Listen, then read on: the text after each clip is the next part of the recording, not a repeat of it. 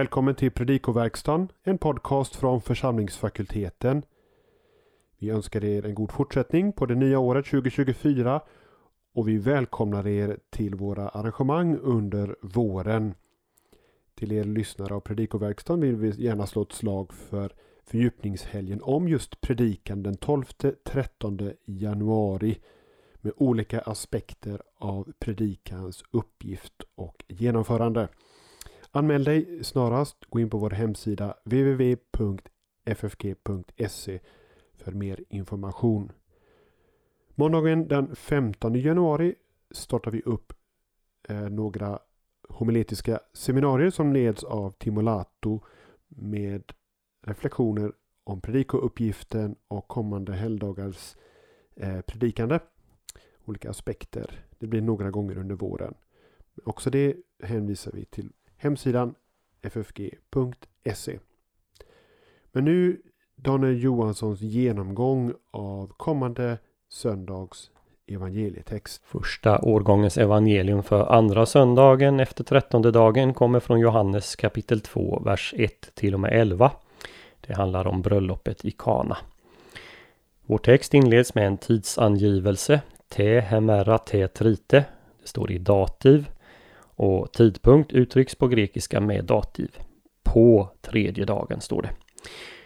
Omvänd ordföljd är vanligare i grekiska men Johannes följer Septuaginta genom att placera adjektivet efter substantivet. Eh, det är nämligen så vanligen på hebreiska. I vers 2 följs verbet eklethe som står i singularis av två subjekt, hojisos, kai hoi mathetai auto. Det borde därför stå i pluralis, men när man vill betona det första subjektet på grekiska låter man verbet stå i singularis. Jesus blev inbjuden och lärjungarna hängde på. Vers 3 inleds med en genitivus absolutus, hystere santos oino, sedan vinet tagit slut. Genitivus absolutus är ovanligt hos Johannes. Sen följer den första av flera verb som står i presens fast händelserna som återberättas redan har skett. Det är alltså frågan om så kallad historisk presens. Här står det Legei he meter to Jesu. Jesu mor säger. Fast vi översätter med Jesu mor sade. Historisk presens förekommer sen i vers 4, 5, 7, 8 och 10. Vi går till vers 4 och där stöter vi på ett grekiskt idiom. Ti emoi kai soi. Det här förekommer på flera ställen i Nya Testamentet i till exempel Matteus 8.29 och Markus 1.24 och flera andra. Jag listar de ställena i pdfen till den här podden. Om man skulle översätta det ordagrant så blir det Vad åt mig och åt dig. Det här korresponderar till det hebreiska idiomet Mali Valach eller Velachem eh, som vi stöter på till exempel i Domarboken 11.12 och Andra Samesboken 16.10. Både det hebreiska idiomet och användningen i Nya Testamentet antyder en konflikt eller åtminstone olika intressen. Och det senare tog det vara innebörden här. Jesus adresserar sin mor med kvinna. Eh, Jesus tilltalar den samaritiska kvinnan i 4.21 och Maria Magdalena i 2015 på samma sätt. Eh, det är inget konstigt egentligen, men det är ögonfallande att son, en son tilltalar sin mor på det sättet, kvinna. Det verkar som det saknas motsvarighet i både hebreiskan och i grekisk litteratur. För övrigt så eh, tilltalar Jesu Maria på samma sätt i 1926 när hon står vid korset. I vers 5 så ska vi notera att hela satsen hoti anlägge hymin fungerar som objekt till verbet pojäsate. Vad han än säger till er, gör det. Jesu mor uppmanar här tjänarna till fullständig lydnad. I vers 6 så är esan de ekei lith inai hyd, eh, hydriai hexkata ton katarismon ton judaion kei menai. En perifrastisk konstruktion med verbet vara, äsan, alldeles i inledning och participet eh, keimenai alldeles i slutet. Det betyder alltså var liggande, vilket är detsamma som låg. På svenska uttrycker vi detta med att kärlen stod, men på grekiskan att de låg. Vidare i vers 6 har vi 'ana metretas. Anna betyder när det följs av ett tal varje, vart och ett. En metretes eh, är ett volymmått på omkring 40 liter. Så ordagrant står här att var och en av stenkrukorna rymde två eller tre metretas, det vill säga mellan 80 och 120 liter. Både Bibel 2000 och Folkbibeln översätter lite genomsnittligt här när man skriver omkring 100 liter. Totalt handlar det alltså om mellan 480 och 720 liter. Enligt en text från Qumran krävdes att vattnet som användes för rituella reningar eh, skulle räcka till för att täcka en person. Och enligt rabbinska traditioner krävdes just 480 liter för det. Den som kom från marknadsplatsen skulle sänka ner sina händer i minst 480 liter vatten innan de åt. Användningen av verbet antleo i vers 8 vars grundbetydelse är att hämta vatten från en källa. Här kan man ju jämföra med hur det används i kapitel 4, vers 7 och vers 15. Men att det används här, det har föranlett en del att dra slutsatsen att det vatten Jesus förvandlar till vin inte är det som hälls upp i krukorna, utan ett som hämtas direkt från källan. Då kan man i och för sig fråga sig vad, vad är poängen med att fylla krukorna med vatten först? Det finns också belägg från samtiden eh, att man använder det här verbet för att hämta vin från vinfat. Det är Dio Chrysostomos som använder verbet på det sättet. Att evangelisten väljer det här verbet, det kan bero på att han här vill knyta an till det levande vattnet som ska hämtas från källan i kapitel 4. Eh, och kanske också till Jesaja kapitel 12, vers 3, där samma verb i Septuaginta används när det talas om att ösa vatten från frälsningens källor. Substantivet architriklinos eh, det betyder ledaren för trikliniumet. Ett triklinium var från början en soffa runt tre sidor av ett bord. Det var avsett för tre personer som åt tillsammans. Så småningom så användes den här beteckningen om en matsal. Architriklinos är då antingen den som är huvudansvarig för serveringen, den främste tjänaren i hushållet, eller den som är huvudansvarig för festen, toastmastern, en av gästerna, en nära vän till brudgummen. I vers 9 så ska vi notera att Johannes inte berättar när vattnet blir vin. Han bara konstaterar med ett perfekt particip av verbet ginomai, bli. Eh, och det sätter han som attribut till vin. To hydor oinon gegenemenon. Vattnet som blivit vin. Vin står här för övrigt i apposition till vatten. Verbet fonei hoppa på. Det antyder att brudgummen faktiskt fanns i ett annat rum vid det här tillfället och att den som var toastmaster eller huvudtjänare behövde ropa till sig brudgummen. Till sist ska vi lägga märke till det som står i vers 11. Tauten epoiesen archen ton semeion. Notera här att Johannes väljer ordet arche, begynnelse. Ska vi översätta det här ordagrant så står det Jesus gjorde detta som begynnelsen av tecknen. Johannes hade mycket väl kunnat skriva protos först, alltså att han gjorde det som sitt första tecken och som man brukar översätta till svenska. Han har precis använt det här ordet i föregående vers. Eh, sen i 4.54 så talas om ett devteron semeion, ett andra tecken.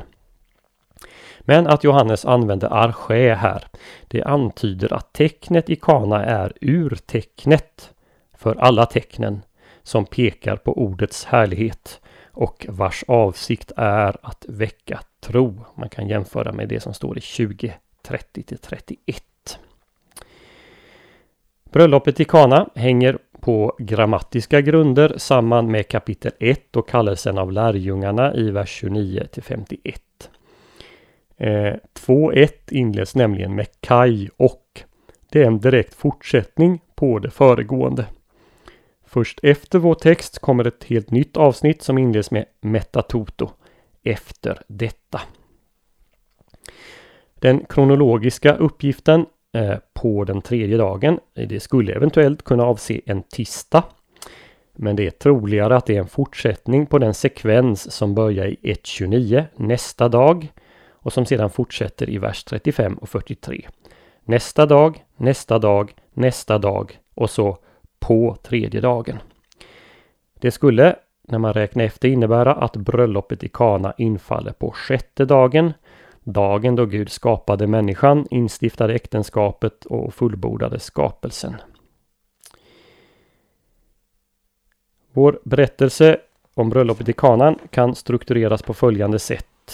Vers 1-2 utgör bakgrundsinformation. 3-5 tar upp problemet som behöver lösas. 6-10 tecknet som sker och reaktionen från världen. Och så vers 11 Evangelisten förklarar händelsens betydelse. På ett plan är berättelsen om bröllopet i Kana väldigt enkel. Jesus gjorde ett under för en släkting eller vän till familjen när brudgummen höll på att få stå där med skam efter att ha ordnat med för lite vin till sitt bröllop. Jesu mor Maria noterade vad som var på färde och meddelade sin son, eh, som hon sedan Josefs död säkert har kunnat anförtro alla slags vardagsproblem. Det framgår inte att hon väntar sig något mirakel. Hon litar bara på att Jesus kan klara av praktiska frågor. Bortsett från tjänarna och som vi får anta lärjungarna vet ingen att något märkligt har skett. Jesus löser i all tysthet, utan några som helst extravaganser, ett praktiskt problem vid en bröllopsfest. Det påminner för övrigt om beskrivningen av Herrens tjänare i Jesaja 42. Jesus fixar vinet och dessutom ett bättre vin än det som införskaffats av brudgummen i förväg. En del har förstås här i sett ett moraliskt problem att Jesus ordnar fram mellan 500 och 700 liter vin till gäster som redan är druckna. Nu säger Johannes varken hur eller när eller hur mycket av vattnet som blev till vin. Kanske det bara var så att så mycket blev till vin som östes upp. Och blev allt vin, ja då fick nog den nybildade familjen ett rejält tillskott till sin vinkällare. Men härmed är inte allt sagt. Som så mycket annat i Johannesevangeliet måste detta också vara en berättelse på flera plan. Åtminstone två saker talar för det. Lärjungarna såg i detta tecken Jesu härlighet och de kom till tro. Och så betecknar Johannes det här tecknet som begynnelsen av tecknen. Inte bara det första utan begynnelsen ur tecknet. Problemet som utläggaren här står för är att vi till skillnad från de flesta av de följande sex tecknen i evangeliet inte har Jesu utläggning av tecknet. Det står där isolerat utan förklaring. Och Det har naturligtvis lett till en uppsjö av olika tolkningar, en del mer spekulativa än andra.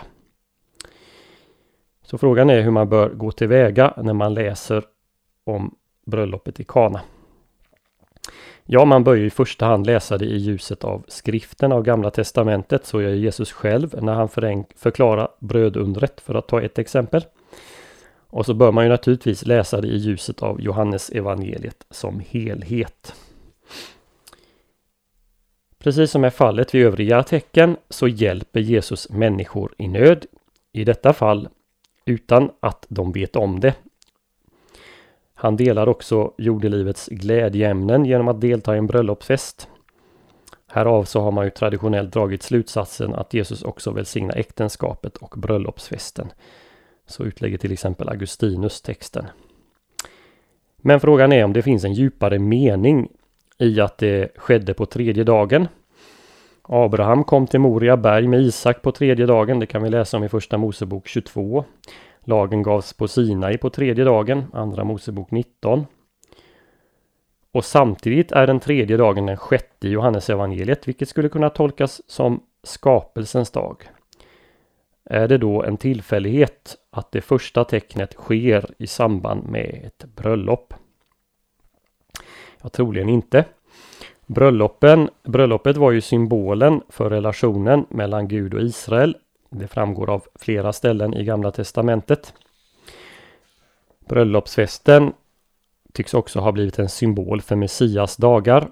Åtminstone är det en symbol som används flitigt i Nya Testamentet för Messias dagar. Matteus 22 till exempel eller Uppenbarelseboken 19.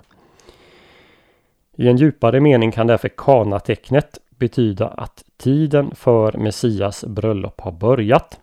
Precis som referensen till att Filippus sitter under fikonträdet i kapitel 1 troligen är en referens till den messianska tiden.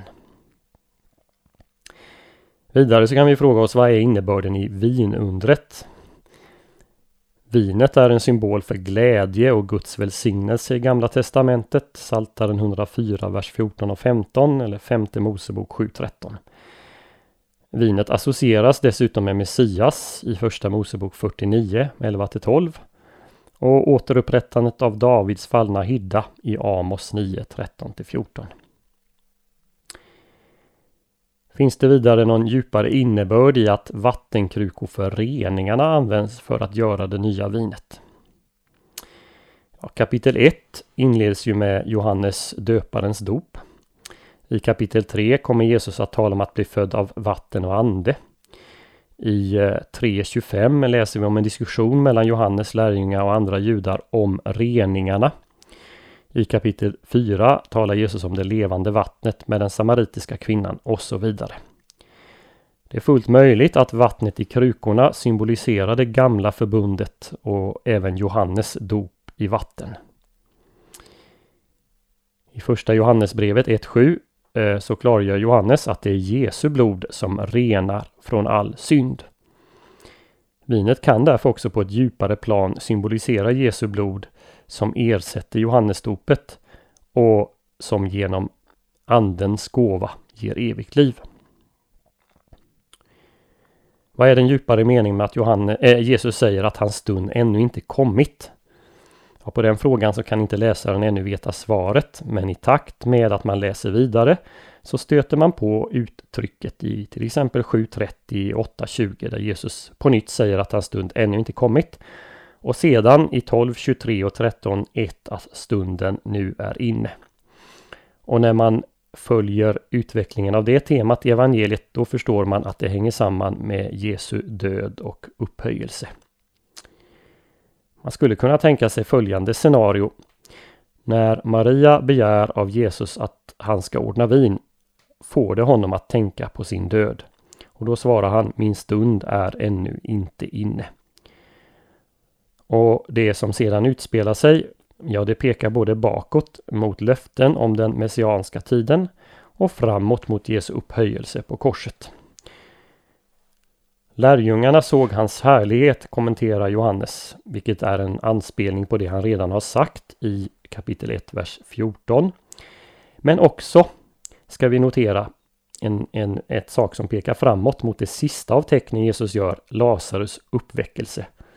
Det associeras också med att man ser Jesu härlighet i 1140. Man kan konstatera att det här temat, härlighetstemat, blir en inklusio som knyter an det första tecknet till det sista. Frågan är om lärjungarna då förstod tecknet. Johannes kommenterar ju inte här men på flera andra ställen att lärjungarna inte förstår saker och ting förrän efter Jesu uppståndelse. Det tog ha varit vinundret som fick dem att komma till tro. De såg det messianska tecknet men tecknets djupare mening, det förstod de ännu inte. Själva beteck eh, beteckningen tecken här har för övrigt sin bakgrund i uttåget från Egypten. Uttåget och givandet av lagen vid Sinai är enligt Andra Moseboken 3.12 tecken på att Gud har sänt Mose. Sen står det vidare i de följande kapitlerna här att tecken görs inför folket och farao. Man kan läsa om det i Andra Mosebok 4, 7, 10 och 11. Tecknen i Johannesevangeliet har samma karaktär som de vid Exodus. Det är bara det att de är mer fullkomliga, mer perfekta. De manifesterar den gudomliga härligheten. Men det sker i det stilla, bakom scenen så att säga, som för de flesta inte noteras och som bara direkt påverkar några få. Det är ljuset av detta kyrkan åtminstone sedan 400-talet knutit samman Jesu födelse, stjärntydarnas ankomst, Jesu dop och kanatecknet. Så som alltjämt sker i vårt kyrkoår.